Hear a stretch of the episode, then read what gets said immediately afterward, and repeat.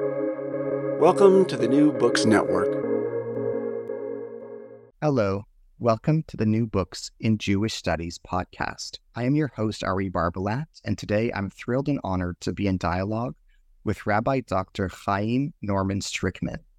He is a retired professor of Judaic studies at Touro College. Today, we will be in dialogue regarding his newly translated and edited book, Abraham ibn Ezra's The Secret of the Torah, a translation of Ibn Ezra's Yesod Mora, published in New York by Kodesh Press 2021.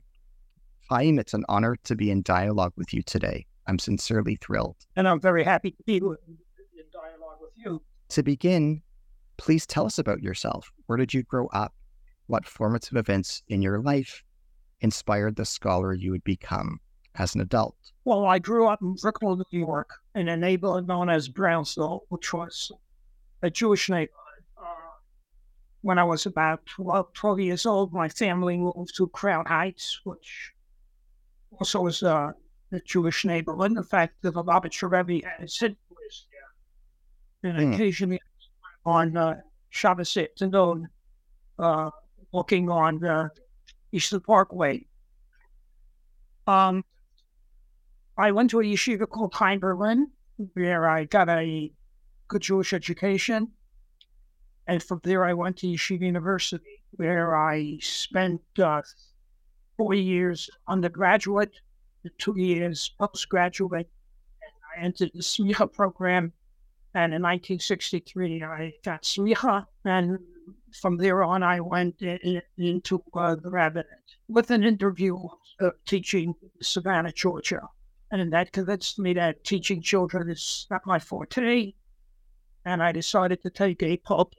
Uh, well, I had the pulpit. I also went to Dropsie University in Philadelphia, studied with Dr. Zeitlin, who was a major scholar of Judaism, the Second Temple period, Second Commonwealth. And I got my PhD in 1970 and I was lucky and I got a position at Touro College in 73. And I've been, t- uh, and I don't know if I mentioned that I was a rabbi at the Marine Park Jewish Center in Brooklyn. So I combined being a rabbi, teaching at college, uh, in a career which, spe- which was spread over close to well, 40 years. And I moved to Israel seven years ago Then here I'm sitting here being interviewed for a podcast. What inspired you to write, prepare, edit, and translate this book?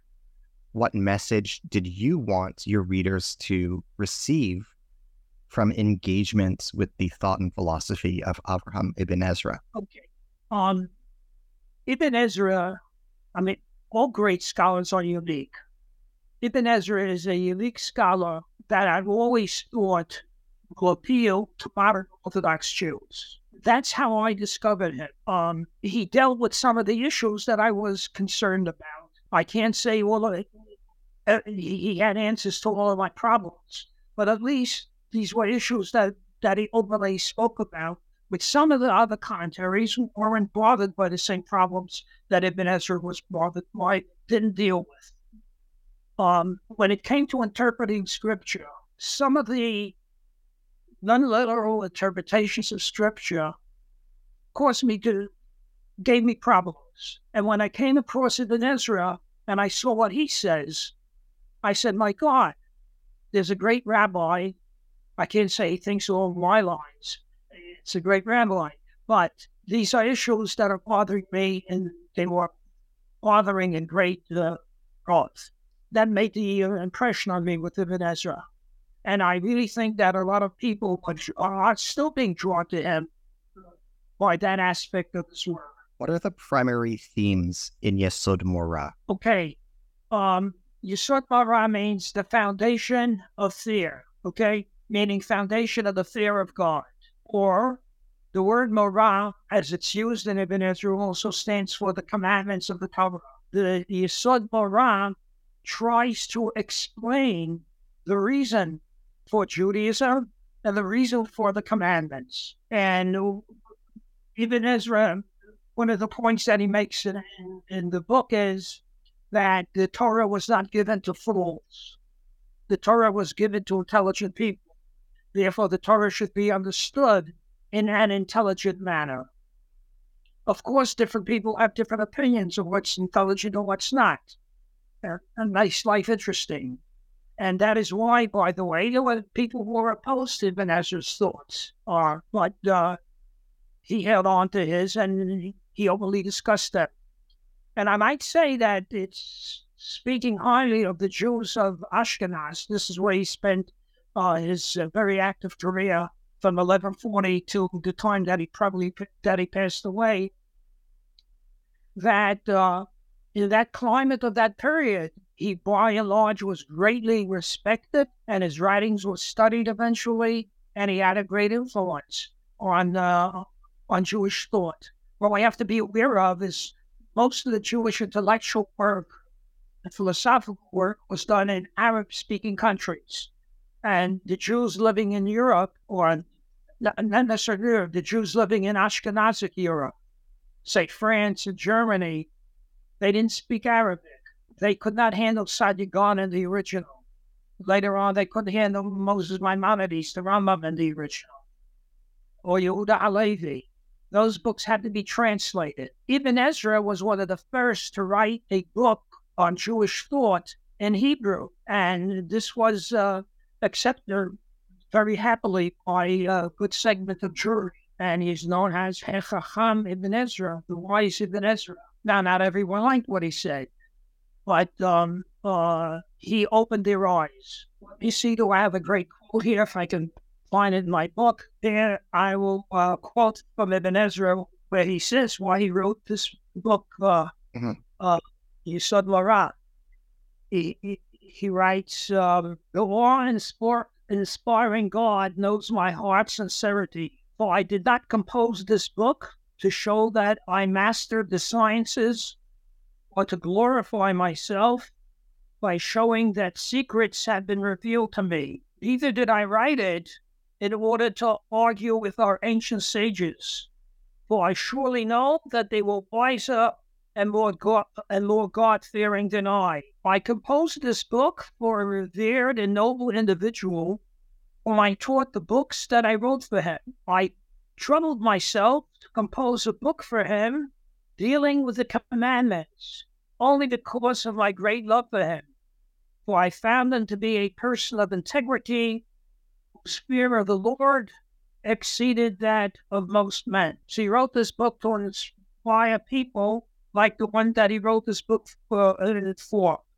The, the, his student that he wrote this book for was probably Joseph ben Yaakov, was one of Ibn Ezra's patrons. And uh, he dedicated this book to him because economically the man also uh, helped him out. Now, Ibn Ezra, I might as well go into this. Uh, mm-hmm. This introduction to this book goes on to say that the book was written so that a person can per- perfect his soul. Ibn Ezra says, man's soul is unique. When it is first placed in the body, it is like a tablet set before a scribe. When God's writing is inscribed upon this tablet, then the soul clings to God both while it is yet in man and later after it leaves the human body. Okay, so uh, the purpose of uh, the Torah, the purpose of Judaism is to help man develop his soul so that after he passes on, the soul will rejoice, join other souls in heaven. Whereas the person who doesn't develop his soul, it, Ibn Ezra appears to believe, loses it. Can you describe the times in which Abraham ibn Ezra lived? Can you describe the historical circumstances of his biography? Can you place his life in writing in historical context? Yes, he was. He was born. top of my head, let me see, in ninety-two and he lived in Spain till 1140. Now, what did he do? He was a poet. Uh, what does it mean he was a poet? That's how he made his living, probably. Which means uh, if someone had a wedding and they wanted to uh, have a poem read about the bridegroom or the bride. Ibn Ezra was the man to see. And he, there are a lot of poems that we have of his that he wrote uh, on these occasions. He, by the way, he even has a poem, How Hard It Is to Sell a Poem. Because when he went to the man's house that he was going to try to sell a poem to, he was told he's not here. So he was a poet.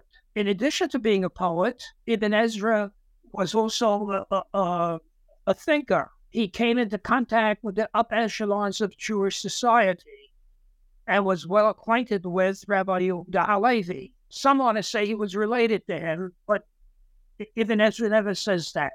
Though uh, Ibn Ezra's son accompanied Rabbi Yehuda Halevi on his trip to Israel. He didn't go with him all the way to Israel. I think they split up in Egypt. So uh, Rabbi Yehuda Halevi was a poet, and uh, he had a difficult life. He may have had as many as five children, but four of them died in childbirth. And he had a son. He had problems with his son. Um, he lost his wife and never remarried again. Finally, in the year 1140, he left Spain. And there are questions, you know, historians like to ask why did he leave Spain in 1140? People come up with various different ideas. But if we want to be, you know, super realistic, it's quite possible that he left Spain because he had something which the people in Italy, Germany, and France did not have, namely philosophical and secular knowledge. In Spain, maybe he wasn't considered the greatest philosopher. There were others going to France, going to uh, other places in Europe, not having the knowledge that he had, which they didn't have was a way in which he could make a good living. Maybe I shouldn't use the word good, but the way where they could make a living. The Jewish people of France, of France and Italy, they were not able to read the great Hebrew grammarians that were being and grammar books that were being produced now in uh, by the Jews of uh, uh, of Spain or in Egypt. They couldn't read Rav Saadia Sefer HaAgron which was the first dictionary in Hebrew. They couldn't read the other great works by grammarians. Along came Ibn Ezra, and he wrote for them books in Hebrew on Hebrew grammar. Now, a whole world was open to them. And he also introduced them, though he probably wasn't the only one, certainly he wasn't the only one, to how to read Tanakh in a literal fashion and not read it uh, in a homiletic fashion. Now, not that homilies aren't important, but it's also good to know what the text is saying or what you think the text is saying. And this is what he uh, introduced them to. Had he remained in in Spain, I don't know if we would be talking about him. But going to Italy, going to uh, Provence, going to northern France, and later on, we probably passed away in Italy. By the way, he wrote, uh, not Italy, England he wrote the Sugmara in England. Um, so um, he made a great impression. And it was not only on Jews that he made an impression. Ibn Ezra was an astrologer, which in those days was very, I guess was, you could say an astronomer. But um, he, he cast charts. Some governors asked him he should cast charts for them. But he taught classes in astrology to non Jewish Europeans. We have some books that he wrote in Latin. The question is whether he wrote them in Latin or his students you know, transcribed what he lectured to them in Latin. And it's uh, very interesting uh, sometimes to come across a medieval document uh, which says, which refers to Dr. Ibn Ezra. That's not how the Jews refer to him. The Jews refer to him as Rabbi Ibn Ezra, Hechacham Rabbi Ibn Ezra. But he had students uh, who weren't Jewish that he taught uh, uh, astrology to. There is even an opinion that he introduced the zero into Europe. He definitely introduced it to the Jewish community. Up to his period, there was no zero, so it's hard to do math without a zero. Uh, he definitely um, exposes non-Jewish students to, to this. Um, However, it's very quite possible, and mathematicians uh, say that uh, it was somebody else who introduced zero to Europe. But uh, he definitely taught mathematics to Europeans. Okay, so that that's the background. Thank you. Okay. Unfortunately, in 1138, around then, um, Spain was invaded by uh, a fanatical sect of Muslims from North Africa, and tragedy befell the Jewish community of Spain. And there's a poem from Ibn Ezra lamenting the great tragedy that befell Spanish Jewry. There are those who want to say that Ibn Ezra left Spain because of these pogroms, but it isn't so, because he left Spain in 1140, and I think these pogroms occurred in 1138. No, no, 1038. I don't have my. Uh, I, I know he left Spain before the, the, uh, before the pogroms broke out. If not, we'll have to check history book. How does your research improve our understanding of the relationship between Avraham ibn Ezra and the philosophy of Spinoza? Of, of Spinoza. Uh, Spinoza studied in a Jewish school in Amsterdam, and it's pretty pretty certain that he studied Ibn Ezra. Aside from that, he quotes him in his books by name. So we know he studied from him. And uh, in, in, fact, he uh, made Ibn Ezra known because he quoted from him uh, in, the non, in the non-Jewish world. Now, one of the things that Spinoza claimed that Ibn Ezra taught was idea of pantheism. And actually, Ibn Ezra didn't teach that, but he has statements which come close to saying that. However, in, you have to take the totality of his works, uh, and every time he speaks about God, to see if that fits in. Now, I'm going to take one from the book of Genesis, book of Bereshit, uh, which is, uh, let me see, which is chapter one. Uh-huh. Uh, the exact verse in the second. Whoops.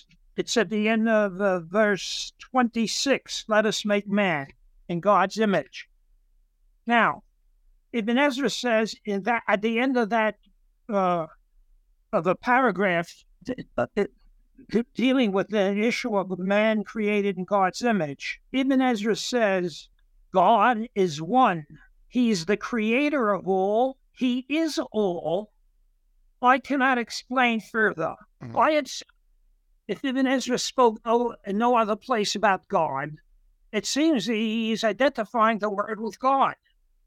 And indeed, Ibn Ezra says himself, after uh, saying what I just quoted him as saying, God is one, He's the creator of all, He is all, he says, I cannot explain further. Mm-hmm. Now, it's a question what it means, I can't explain further at first glance, it looks like this is a very hard thing. It's very difficult, esoteric. I can't explain it.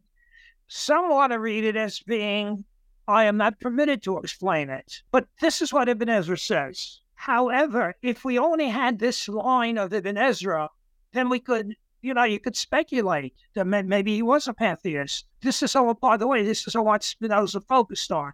But the fact of the matter is, Ibn Ezra speaks about God throughout his commentary. And then he also wrote poems, uh, hymns to God. And uh, it's, it's quite clear from that that he did not believe in pantheism. So, what do you do with a line like we just read? So, Ibn Ezra says the following about God that created man in God's image. In what way is man created in God's image? So, Ibn Ezra says as follows man's upper soul is eternal and is compared in its existence to God. And because man's soul is incorporeal and fills the body, which is a microcosm, in the same way that God fills the universe, fills the universe, Scripture states in our image and our likeness he created us. So therefore, man is created in the image of God. And man has a soul which is godlike. And the soul is all over the body, but it can't be seen. and no part of the body can be, be said to can one say this is this is the part that's God is in it. What Ibn Ezra means is God's spirit is all over the world and is in all things. And other Jewish thinkers say something very uh, similar, but it's, it's a far jump from this line uh, just to focus on it and come up with what uh, Spinoza came up with. Uh, and he was a total pantheist. Is there anything else you wanted to address from the interview, or was this all? Oh, we were speaking about uh, the reasons why Ibn Ezra left Spain. Yes, I can. Shall I ask that in the form of a question? Yes, uh, let me see. I, I know all there is that I gave.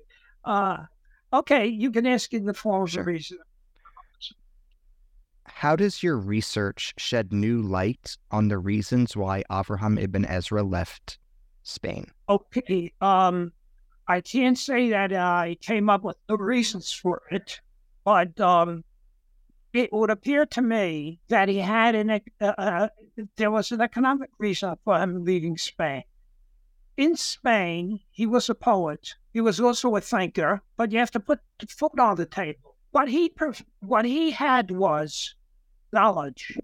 He had philosophical knowledge, but he had knowledge of the Spanish Jewish Bible commentators, like Yehuda ibn Chayuj and, and the various other uh, Bible commentaries who wrote in Arabic. The Jews living in in parts of Europe um, that were not uh, uh, Arabic speaking, such as France and Germany and Italy, they couldn't use those books. In fact, Jewish philosophy uh, books had to be translated from Arabic into uh, Hebrew, like Yehuda Levi's Kuzari, translated from Arabic to Hebrew. Rabbi Saadia Gaon's Book of Belief and Opinions, uh, the Rambam's Moreh Nevuchim, and of course Ibn Ezra's Yesod Mora, which was one of the first philosophical books, philosophy books to be translated from Arabic into, no, I'm sorry, which was one of the first philosophical books to be written in Hebrew. If you were of a bent and wanted to know uh, Jewish philosophy, and you didn't know Arabic, you were at a disadvantage. And in fact, is the translations were very popular in, in Europe. But in the case of Ibn Ezra, you had a live person who knew the material and could teach the material. So it's quite possible that Ibn Ezra left Spain uh, for Italy and later northern France and southern France because he had something to teach. And indeed, that's how he made his living teaching material which others did not have.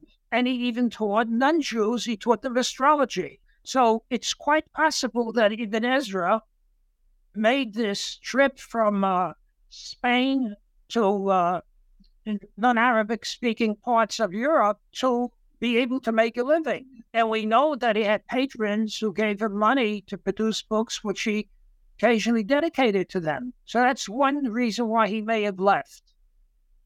And, and we have documents stating how happy people were to see him and, and greet him when he came to um, uh, to, to, Europe, uh, to, uh, um, non-Arabic speaking Europe, because now they had somebody who could uh, teach them material that he, he just did not have uh, at hand, which they did not have at hand before. Well, um, so that's one of the reasons he may have left. Another reason that he may have left uh, uh, Spain was the the the other reason some say is because of the Almohad invasion. The Almohadim were an Arab group who conquered a good part of Europe. Ultimately, they conquered Spain, and they did not allow freedom of religion. And to the Jews, they gave a choice convert to Islam or be killed. So there were Jews who converted to Islam and secretly kept Judaism, like the Marranos later on did in Christian Spain. There were others who left Muslim Spain and moved to northern Spain, uh, where they could practice their religion, namely Christian Spain. And a lot of uh, rabbis and people moved from Spain, one part of Spain, to the other part.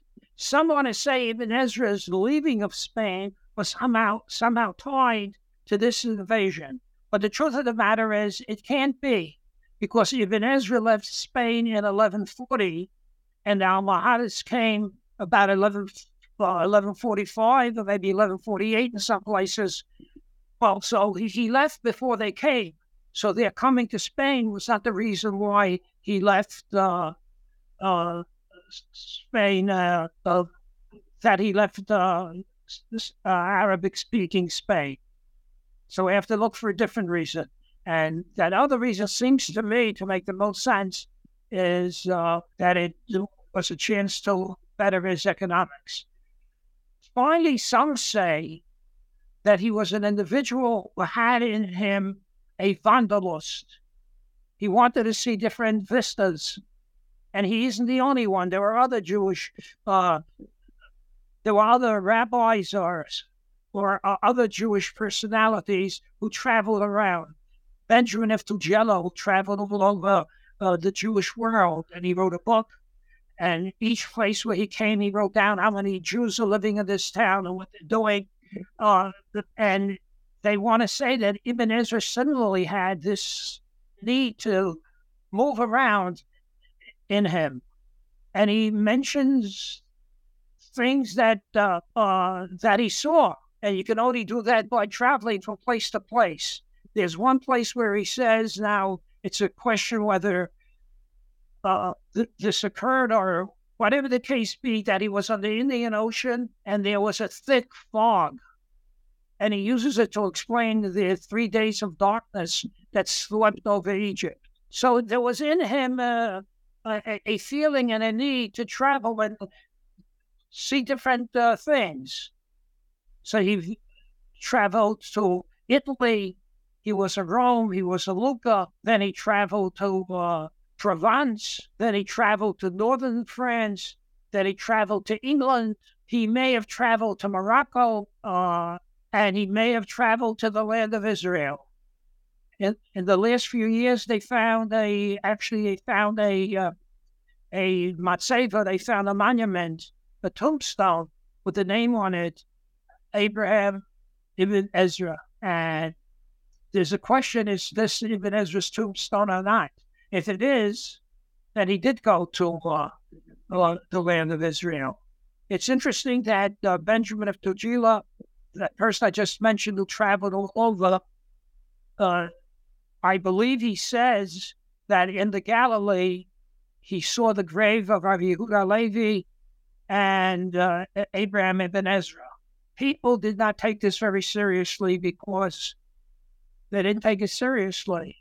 But now with finding that tombstone, it could very well be that uh, what he saw was an accurate. Uh, what he saw was an, ac- was an accurate uh, signing. Can you comment on the interconnections bes- between Yesod Mora and Abraham ibn Ezra's Torah commentaries?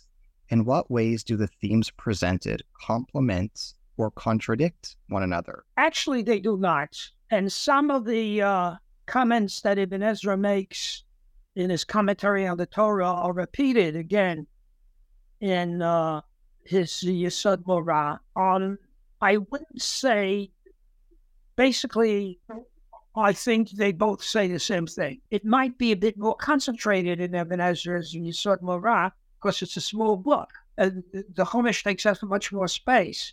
But uh, basically, I, off the top of my head, I can't think of any contradictions. How has and, Yesod... and I'm trying to. I don't see any contradictions that I can think of. How has Yesod Mora been read and received by interpreters in the centuries following its publication? How was it read by fellow Spanish Jews? How was it received by conversos and anusim during the Inquisition? How was it appreciated during the Haskalah? How was it being read by Orthodox and non Orthodox Jewish readers in contemporary times? Okay. The Maskilim, or some of them, liked Ibn Ezra very much. And they liked him because he had an independence there, which is nothing wrong with. But if you're only taught to study the Chumash with Rashi and nobody else, or maybe you can if you want to, and if you're of a certain bent, you may see that there some of the commentaries that Rashi says are not necessarily the literal meaning of the text. Well, people who uh, came across Ibn Ezra said, Hey, I'm not the only one to say this. Ibn Ezra says this. So he became a, a favorite. And, also because he made some statements that uh, Amaska would really like. He said, Im Kabbalah hi akabel. If this interpretation is a tradition that's been handed down from generation to generation, akabel, I accept the tradition. The imsvarai, if it's based on an individual opinion, yeshli svara harita, I have my own opinions. I have uh, my own independent opinions. So if this is, you know, a, a tradition based on the, on the Torah, I will accept it. If it's a tradition based because someone, whatever it is, no matter how great, gave this opinion, then I can give my own opinion. Now, you know, the masculine blind to his words, you know, but it, things shouldn't be taken out of place, which they are often. By the way, Spinoza, in my opinion, and opinion of others, also misinterpreted Ibn Ezra, and uh, he quoted a number of things that Ibn Ezra never said. He quoted in Ibn Ezra's name, and um, or at least he interpreted what Ibn Ezra said the way he wanted him to say it, and uh, that caused, you know. Uh, uh, but for some people, this uh, made them fall in love with Ibn Ezra. They said basically he and Spinoza are on the same on the same uh, uh, wavelength, which they weren't on. Can you comment on the interconnections between Yesod Mora and Avraham ibn Ezra's poetry? What are the similarities and differences? He, the Yesod, the Mora starts with a beautiful poem. Otherwise, I don't see any connection really. Well, the connections are, you know, that God has no body or form. This is what Ibn Ezra taught. Um, things of that nature. But by and large, that you can you can write a book of poetry from Ibn Ezra uh, without uh, having to write these Sukharah. They're, they're independent works. But you're raising a good point, and I may move into it. How would Avraham ibn Ezra define the ideal person? How would he characterize a good person? Okay that he deals with.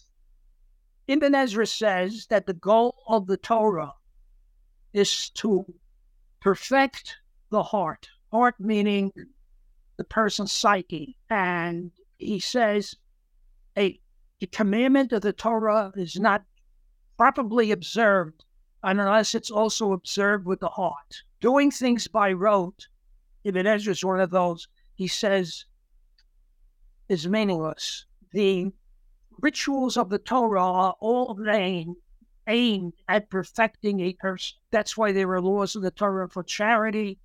There are laws that prohibit uh, a person from striking another individual. Uh, there are laws that if you see a, a, a poor person, you have to help them. The Torah tries to make a person into a perfect individual. It doesn't always work with everybody, but that's the aim, and that's what every, everyone should aim at perfection of the heart, according to Ben Ezra, is the basis of the Torah.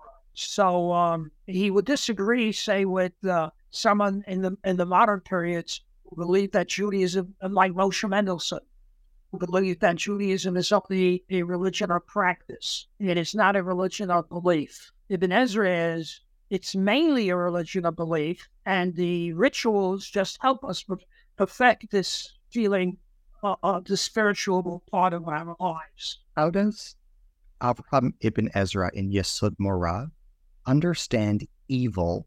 What does Yesod Mora teach us about evil? Okay, the big issue in, in middle Jew, Jewish, medieval Jewish thinking is the existence of evil.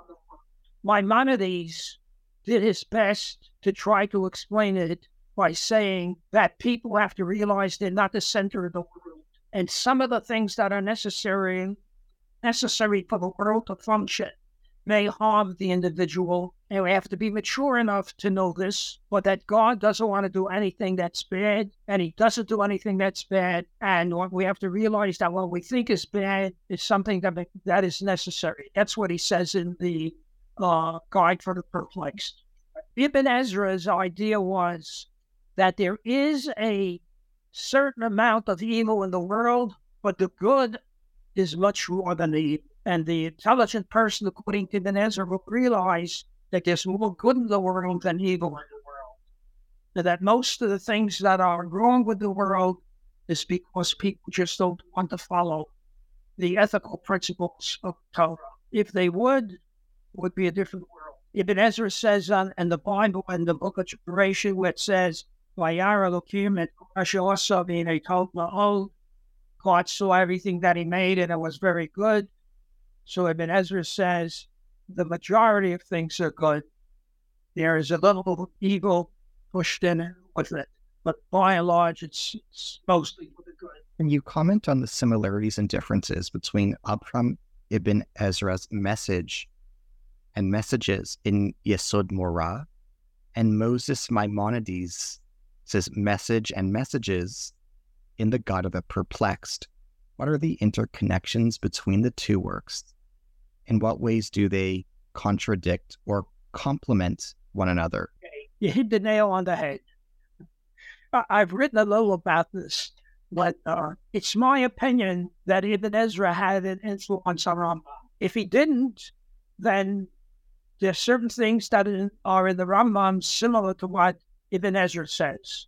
The differences, I mean, very a lot of differences, but the basic difference is the Guide for the Perplexed is a big book, and Ibn Ezra's uh, Mora is not that big. But um, there are s- certain similarities between Ibn Ezra and the Rambam. We'll take some which today isn't earth shaking, but then was. Ibn Ezra says that God is not to be conceived as having a, a body. He's incorporeal. What do you do with those parts of the Bible that speak of God having a body, which there are a lot of? Anthropomorphisms. Ibn Ezra says, um, Dibra Torah Kalosha B'nai Adam, which is based on the Talmudic passage. The Torah speaks in human language, and people can only speak in terms of images. Without images, we can't think about anything. So if we want to describe God, we have to use human images. God's mighty hand, or God is angry, but don't take these things literally. This, the Rambam agrees with Ibn Ezra. Incidentally, the Rambam passed away in 1104, something like that, and Ibn Ezra passed away in 1167. So Ibn Ezra is a generation before. I might note that the Rambam's son, Avram, quotes Ibn Ezra in his commentary on the Chumash. Okay, so both of them agree that uh, God is incorporeal. However, the Rambam goes further. Ibn Ezra, it would appear to me, believes that someone who believes that God has a body is being foolish. Rambam believes he's worshiping idols. Rambam believes if you conceive of God physically, you, you are an, an adulterer. Okay, that's a basic difference between the Rambam and a lot of other Jewish thinkers. The major Jewish thinkers all tell you that God has no body. Elo, the Musakov, that comes from Rambam, or it comes from a poem based on Rambam. But um, Ibn Ezra believes, and the others, I mean, the guide, uh, Chovos HaLevavos, duties of the heart says explicitly, only a fool believes that God has a body. Ibn Ezra goes further, not Ibn Ezra, Maimonides goes further, and Maimonides uh, considers uh, uh, anyone who believes that God has a body as a pagan. This is a very difficult uh, issue, and it was discussed by Jewish thinkers. By the way, Ravad, who was Rambam's opponent, who wrote a book criticizing the Mishneh Torah, he says, why does Rambam call him a heretic? Maybe he's just because he takes the Bible literally, he is not sophisticated. maybe he's foolish, but he's not a heretic. That's one of the big differences between uh, the Rambam and, and, and the and the Rabbi Abraham Rabdavi. Okay, now what other uh, parallels do we have between uh, the Rambam and Ibn Ezra? Um, yes, um, Ibn Ezra had an ascetic streak. That doesn't mean he was an ascetic. He wrote poems on the wine. Now, wine songs for people that people had a party. Today they have musicians. In those days they used to drink wine. So he uh, he wrote wine songs. I don't think it, was the Rambam ever wrote a wine song. I might be wrong, but we certainly I haven't seen any. Now, Ibn Ezra believed that a a truly pious person will lean towards asceticism. For example, there's a difference of opinion regarding a Nazarite. Is the Nazarite a sinner or is the Nazarite a super pious person? The two opinions of the Talmud. Maimonides says that the Nazarite is a sinner. It's enough what God prohibited. He didn't have to go and define himself additional prohibitions you know, the Nazarite can't cut his hair, uh, he can't drink wine. Rambam believes that's going to the extreme. How then? Why does the Torah say the Rambam considers a Nazarite? Uh, he considers the prohibitions that the Nazarite has to go through as a uh, way of controlling his lusts. A lustful person has to control himself, and the way to control yourself is according to the Rambam, you have to go to the opposite extreme. And then you will end up with a well balanced life. So, according to the Rambam, the reason why the Torah lays down asceticism is if you are of a certain type of personality and you want to change yourself, this is what you should do. Ibn Ezra says, no, the Nazarite is a holy person. And the reason the Nazarite is called a sinner is because he's not a Nazarite forever. He only practices being a Nazar for a certain period of time 30 days, a year, whatever it happens to be. But then he goes back to the mundane world. Well, that's a very big difference between Ibn Ezra, theoretically anyway, and the Rambam. How does Yesod Mora understand the philosophical value of the Hebrew alphabet? Okay, you got me there. Uh, Ibn Ezra has a mystical side.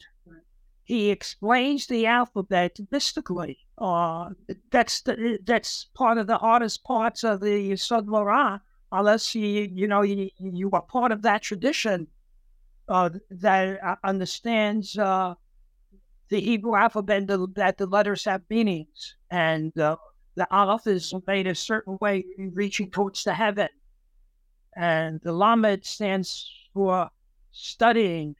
No, he, he believes the uh, the, uh, Hebrew alphabet has meanings.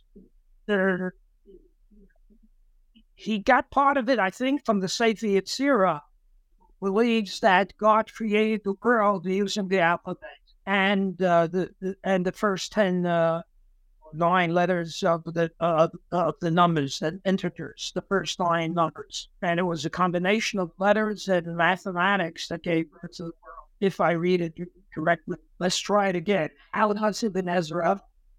How might Avraham ibn Ezra respond to questions posed about commandments or mitzvot, whose underlying ethical principles, which he tries to explain, are difficult to comprehend or understand in light of new understandings of ethics, in light of progress in ethics, or in light of changes in ethics. I don't think even Ibn Ezra had the idea of development of ethics. He believed that what the Torah says is ethical and you can't go beyond it. Now you'll tell me I'm going to argue with him. Well, he's not here, so we can't argue with him. But he will tell you right now, of the Torah, it's ethical, and you you can't go beyond it. Uh-huh. How can Yesod Mora speak to perspectives in contemporary Jewish philosophy? Okay. All right. That this is not simple and there's no easy answer, but I'll try. Within Orthodox Judaism today as it was before. There is a difference of opinion regarding secular studies. The issue is raised in America. I don't know if you're following the newspapers that certain uh, ultra Orthodox, I'll use that term, schools don't teach children uh, enough secular material, say mathematics or even English. And it's certainly the case in Israel, where uh, ultra Orthodox Jews don't get a secular education at all. Mm-hmm. Ibn Ezra had the idea that you can. Now, I'm not saying studying uh, medieval history is going to solve the problem of intellectualism, but Ibn Ezra had the uh, belief that there's certain things that every intelligent person must study and know. And you can't be a truly developed human being until you know these things. For example, he believed that you must know mathematics. He believed you have to know astro- uh, astronomy. I mean, you can't do anything with the Torah if you don't know astronomy. You can't make a calendar, Jewish calendar unless you know sit down and, uh, and do the calculations. There are other calculations that you, you can't do if you're not uh, if you don't know mathematics. Okay. In addition, uh, Hebrew grammar you must know there was a movement or a certain segment of Judaism uh, to do away with Hebrew grammar because uh, secularized Jews put emphasis on it. But if you don't know the Hebrew grammar, you can't study the Torah. So Ibn Ezra believed you have to know the sciences. Where we may ask questions upon him, and I certainly can agree, is not everything that the medieval scientists believe is necessarily true. In fact, we know a lot of it isn't true. There are no uh, there are no spheres in the sky, which they believed. Know, there are a lot of things that medieval people believed that we know aren't so, and Ibn Ezra believed you have to know that. Okay, so those things change. You can't argue. However, the idea that being a religious Torah Jew means you also have to be ignorant of the scientific world, that Ibn Ezra would disagree. In fact, it is said that he was a physician, but I don't know. The proof that I saw the, the don't. He, he knew about medicine, but it, that's because he was an intelligent person for that period. But uh, he wasn't like the Rambam as far as medical knowledge goes. Here we have a difference that you asked me between Maimonides and Ibn Ezra.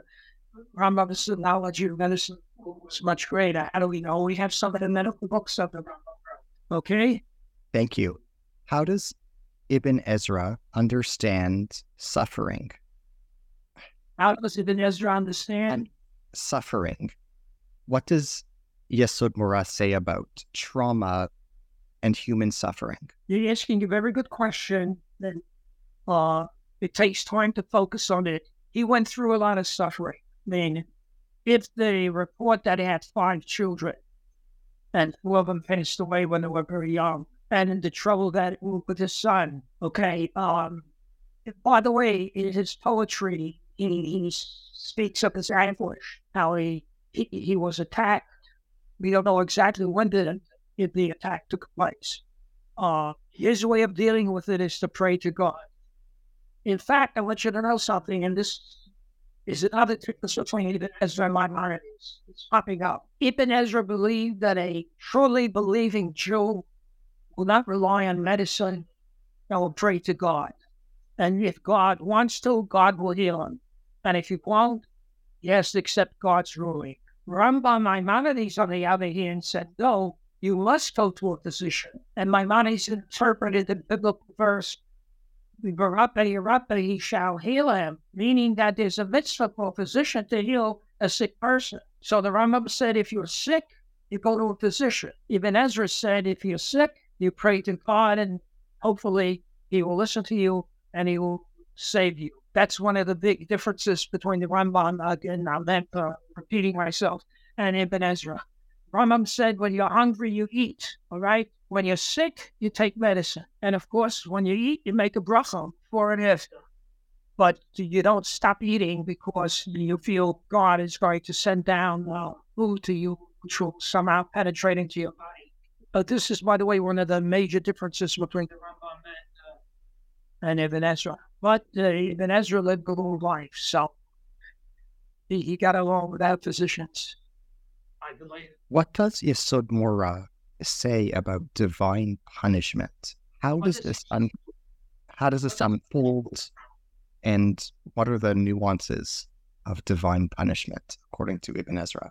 About divine punishment, Yes. he believes that when people sin, God's protective shield o- over them is removed. And he also believes when the person is really bad, God will like a boomerang, strike him. Mhm. Unlike Rav Saadia I don't think he deals with the question the righteous person who appears to be suffering and the wicked one who seems to be in good shape. Rav Saadia Gaon dealt with this. Uh, I'm not aware of Ibn Ezra dealing with this. How would you identify the genre of writing that Yesod Mora is? Is it an ethical treatise? Is it a polemic? Is it a work in moral philosophy? Is it a study in jurisprudence? Is it something else? Is it all of the above? It's a series of essays, some of which is easy to understand, but then a good part of the book is very hard to understand. And that is the problem with Ibn Ezra is one of the hardest in the Bible. Also, biblical commentaries to understand, and com- commentaries are being written on him till today. Obviously, there, there's something in what he says, but until basically recently, there weren't that many very readable commentaries. Today there are. So um his Yisod Ra without a commentary is very difficult to grasp. I would like to think that I made him understandable uh, in, in my translation. Uh, I hope I did. But there are the chapter on the alphabet. I I, translated it and I explained it, explained it quotes, you know, following uh, what commentaries say, but uh, he does not have an easy style. There are those that believe it who say he wrote this way because he didn't want everyone to understand what he said. Medieval writing in general is hard to understand because um, they left out sometimes verbs and they left out nouns, assuming that the reader will understand what's left out. Well, you reach a point where so much is left out, you doesn't know what you're talking about. What does Avraham Ibn Ezra mean by obligatory and non obligatory commandments? What are some examples of each? Can you specifically elaborate on what is meant by non obligatory commandments? How is it his presentation of non obligatory commandments relevant to how we think about Judaism in contemporary times? Okay, yeah, so yes, I mean, there, go ahead. Yeah, non-obligatory commandments is, yeah, if you have non-kosher meat, the Torah says give it to your dog. Is there an obligation to give it to your dog? You don't make a bracha when you give it to the dog. I, I think that's what he means. What Ezra said. There are those who include, he's taking issue with some of the people count 613 commandments as non-obligatory commandments. Among the composers of the Azharot, there are those who include optional acts among the commandments. They thus uh, list you may give it anything that dies of itself, that's what the Torah says, to the stranger that is within your gates, or you may sell it unto a foreigner. They count this as a precept, even though a person is permitted to dispose of the carcass in any manner he desires. You shall cast the flesh torn by beasts to the dogs is similarly optional, for its meaning is tied, and you shall be holy men unto me. The meaning of the ver- verse is, it is unfit for you to eat meat that has been torn. Give it rather to the dog that guards your sheep. But there's not a specific mitzvah for you to give it to the dog. Here, here's my footnote. Yes. So Ibn Ezra, footnote 55. You do not have to necessarily cast the meat to a dog, right? That's what I just said.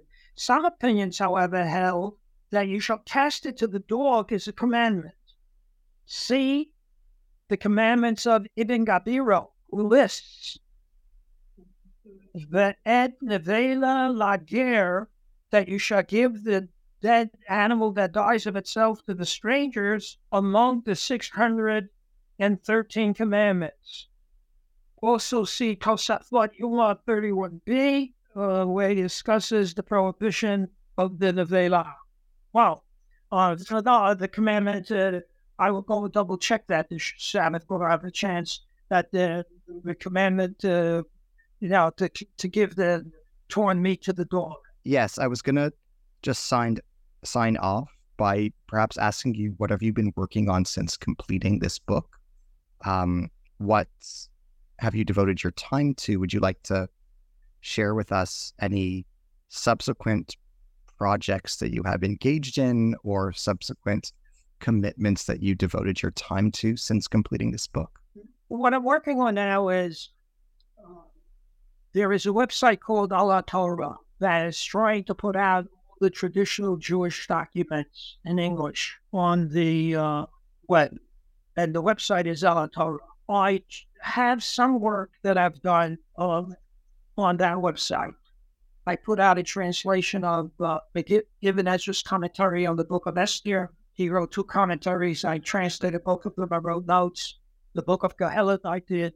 The book of Psalms, I translated Ibn Ezra on the Torah.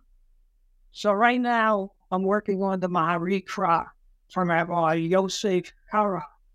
A similar in certain ways to Ibn Ezra on his uh, uh, commentary on the book of the Judges. I did Joshua, and I'm working on Judges now.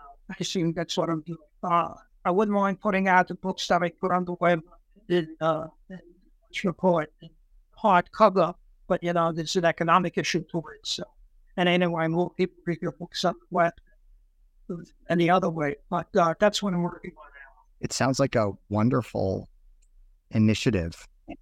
It's so necessary and makes a significant contribution to our knowledge. So I I applaud you and congratulate you on your work with the Al HaTorah website.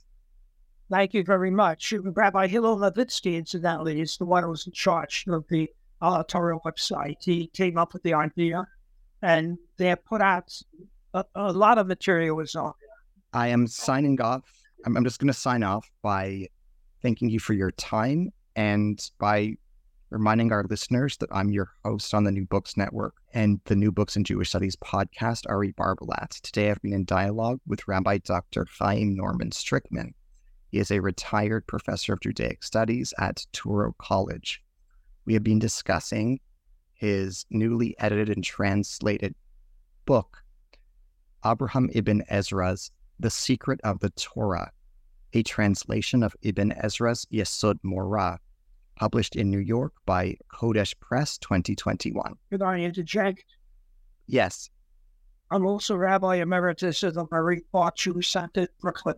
I would hate my not vital to say, I to mention. Thank you that thank you for adding that. Okay. It's important for all of us to know. Thank you.